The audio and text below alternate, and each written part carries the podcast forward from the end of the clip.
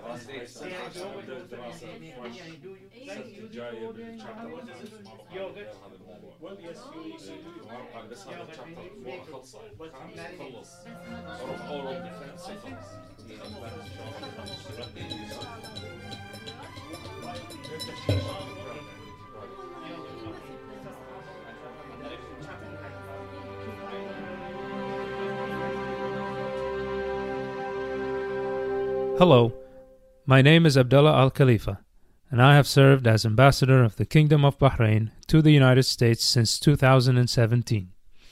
During my time here, I have had fascinating discussions with so many interesting people from all walks of life.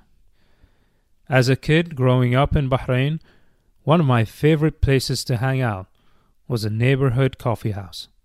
I used to sit there and listen as folks, old and young, would gather to talk about the news of the day, business deals, government decision, marriages, deaths, and the like.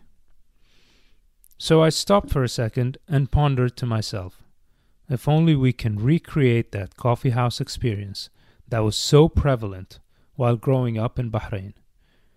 An informal forum where we can discuss what's going on, not necessarily on issues of local interest, but on the subjects that we deal with day in and day out global diplomacy, commerce, national economies and societies, the Middle East, and the world.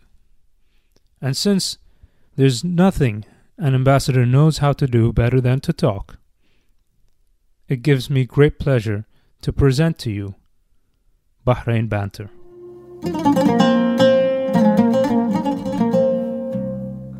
My guests will be current and former senior officials with responsibility for some of the most pressing issues that we face. Our goal is to provide you with a personal, behind the scenes look into what drives the thinking of global decision makers. What are they trying to achieve? And what keeps them up at night?